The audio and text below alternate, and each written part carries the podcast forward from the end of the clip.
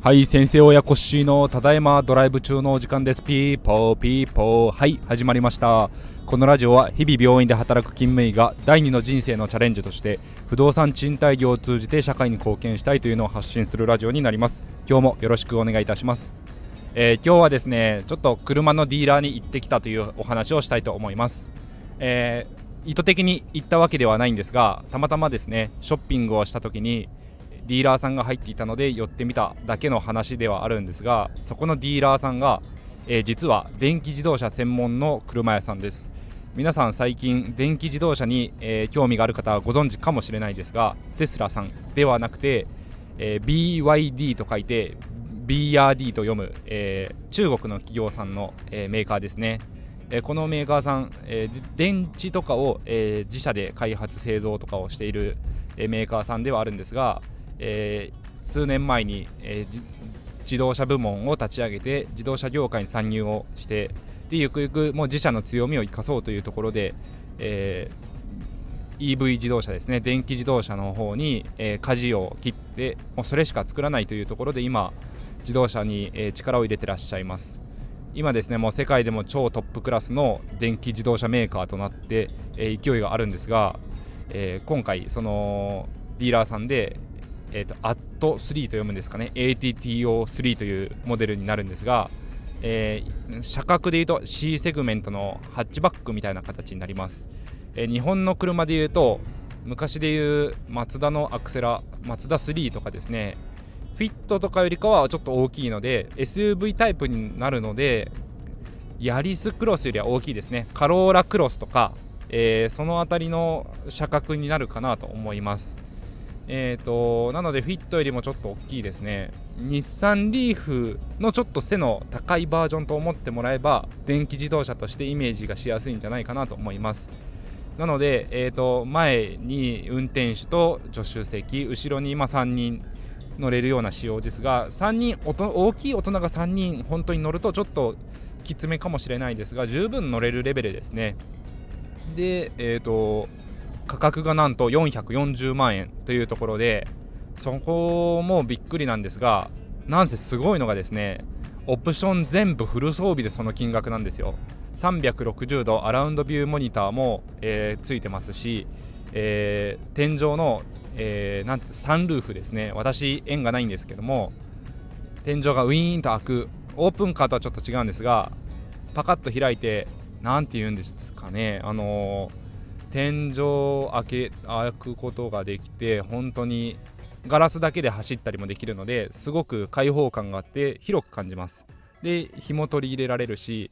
えーと、昔の車乗りの方だったらタバコ吸う時とかにそこから煙を出したりとかもしてたみたいですね。そういうすごく開放的でいいサンルーフもついてますし、えー、ナビも大きいのがついてますし本当に何でもついてるっていう感じですね。もちろん最近のトレンドとしてハンドル周りでナビの操作が全部済むようにもなってますしハンドルも、えーとまあ、革がフェイクレザーではあるんですけども人工の、えーと、かなり質感の良い革がついてまして、えーと、かなりですね質感良かったです。コストダウンとか全然感じない内装になってましてえーと、アウディのデザイナーさんとかベンツのデザイナーさんが、えー、外観のフォルムだったり内装をえ、やっているみたいです。面白いのがですねえっ、と車の、まあ、ドアの下のポケットですね。えーと、最近の車だと飲み物ドリンク入れたりするドリンクホルダーがドアの下の方についてたりするとは思うんですがその横に、えー、書類だったり、えーとまあ、小物が入れれる長細い収納スペースあると思うんですがそこから、えー、物が飛び出ないようにギターの弦がですね貼ってあってちょっと弾くとポロンポロンと音がしたり、えー、真ん中のセンターコンソールのエアコンの吐き出し口のところは、えーと、パワーブロックっていうダンベルがあるんですけど、えーと、重量がカチカチっと、えー、フレックスベルとかもですね重量変更型の可変式ダンベルっていうような感じの見た目になっていて、えー、そういうスポーツジムとかを彷彿させるような遊び心のある内装を仕上げているみたいです、えー、440万円の価格も驚きなんですがなんと、あのー、車からの、え、給電というか、えー、外部に電気を出力することができるという装置を兼ね備えていて、えー、他社さんの電気自動車そういう機能があまりなかった兼ね合いもあって、えー、補助金が満額全部は受けれないというメーカーさん多かったんですけども、えー、ここのですね、え BRD さんは、えその装置もあるので込み込み80万ちょっと補助金がおりますということなので300、え万後半で購入することができますというお話でした。えー、なのでびっくりたまげました400万円切るんだなというところで、まあ、価格安いとは言えないんですがそういう金額で車が買え電気自動車買える時代が来たのかというところですよね。えーと、電気自動車の、まあ、テスラさんがもちろんトップであるんですがフォルクスワーゲンの ID4 というですねあのー、ゴルフをベースに、えー、車格をちょっと大きくして、えー、SUV タイプのようなえー、形にして少し広々とした電気自動車を全世界的に売り出そうというので ID4 とあるんですけどもその車安い安いよと言われてはおったんですがなんだかんだ国内の価格としては込み込み、えー、600万円ぐらいになってくるんですね。そのそれでもかなり力を入れてらっしゃって、えーと、フォルクスワーゲンの中での、えー、残価設定残クレの買い方としてえー、保証のその設定金額がすごく高めに設定してあるので、えー、と私も資産インターネットでできるんですが頭金200万円入れなきゃいけないんですけども、えー、残価の設定分がだいぶあるので3年の計算で月々の、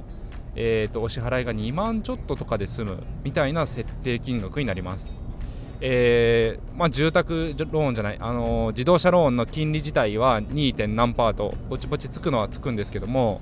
だいぶ月々の費用面的にはありがたいような設定になっているなとまあ数年で買い替えないといけないんですけど、まあ、そういうのを気にしない方にはすごくいい買い方なんじゃないかなと思ってますただあの不動産賃貸業をやっているものたるものをですね頭金200万払うっていう時点でもうだいぶしんどいのでそれだとアパートの頭金にしてそのお家賃で車のローンに当てたいなと思ってしまう次第ですね。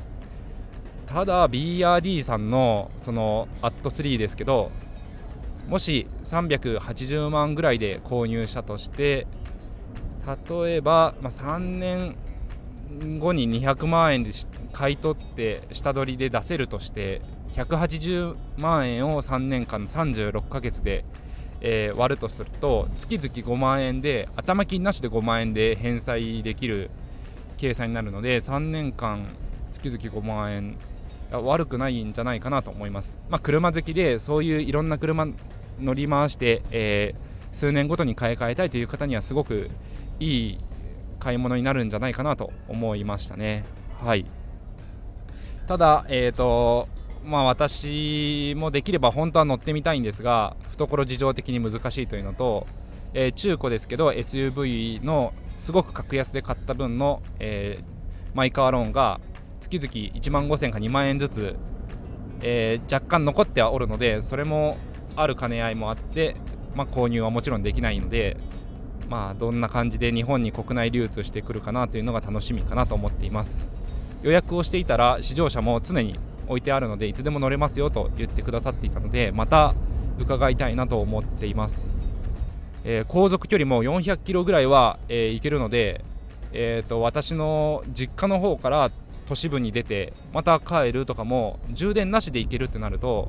えー、それすごくありがたくて、まあ、高速道路でですねあのー、特に繁忙期というかゴールデンウィークとか、えー、年末年始お盆休みそういう時に高速道路充電渋滞が起こるっていうのが最近聞いてましてやっぱりそういうインフラ整備の面で途中で給電するっていうのはすごく心配なんですよね。特に田舎に住んでいる身としてはそこがネックになってくるので400キロ本当に航続距離としてあるんだったら十分使えるなと思った次第です、えー、私の父も、えー、車好きで、まあ、中古車とかいろいろ乗り継いだりはしてるんですけど電気自動車乗ってみたい気持ちはあるけどすぐ飽きるなといういわゆるエンジン好きなので回転数上げてブンブン乗り回したいっていう人間には向かないのかなと思います。そんな感じで今後いろんな海外メーカーさんのもう派遣争いが日本にドドッと押し寄せてくるんじゃないかなと思ってちょっと恐怖を感じた一日でもありましたね。担当の方もすごく、えー、物腰柔らかい方です、えー、親身になって接客してくださって、えー、今購入すれば今じゃなくてももう3週間で納車できますっていう なんだこのスピード感はと思ってしまってその理由が、まあ、アジアでもすぐ持ってこれるっていうのもあるんですけど生産体制がですね半導体も自社で賄えるし、えー、リチウムイオンのバッテリー燃料電池自体ももうそういう電池メーカーっていうのもあっていつでももう供給できますっていう体制が整ってるからこそ本当に待たなくて済むんですよっていう。もう今頼めば月末届きますって言われてちょっと担当の方と大笑いしてしまったんですがそれであれば補助金なくなる心配もないんでどうですかっていうところでいやすごくいいなと思ってしまいました。世間の見る目ですね。やっぱりわああのうち新しい車買ってるとか仕事柄乗りづらい部分もあるので難しいので今の車細々と乗り潰そうかなと思ってはいるんですけどいやー買ってみたいですね。もう一棟アパートの決済とかも今後できればそのお家賃で車用車として導入してみたいとは思ってるんですけどえー、まあ、それした時には、まあ、子ども食堂の事業のこととかも考えて、えー、子どもたちの、えー、送迎とかそういうところにも、えー、活用できたらいいなとは思っております。はいちょっと話がそれてしまいましたが、えディーラーさんに行ったというお話でした。皆さんも、え電気自動車検討してみてはいかがでしょうか。それでは今日もお聴きいただきありがとうございました。皆さん明日からも頑張っていきましょう。バイバイ。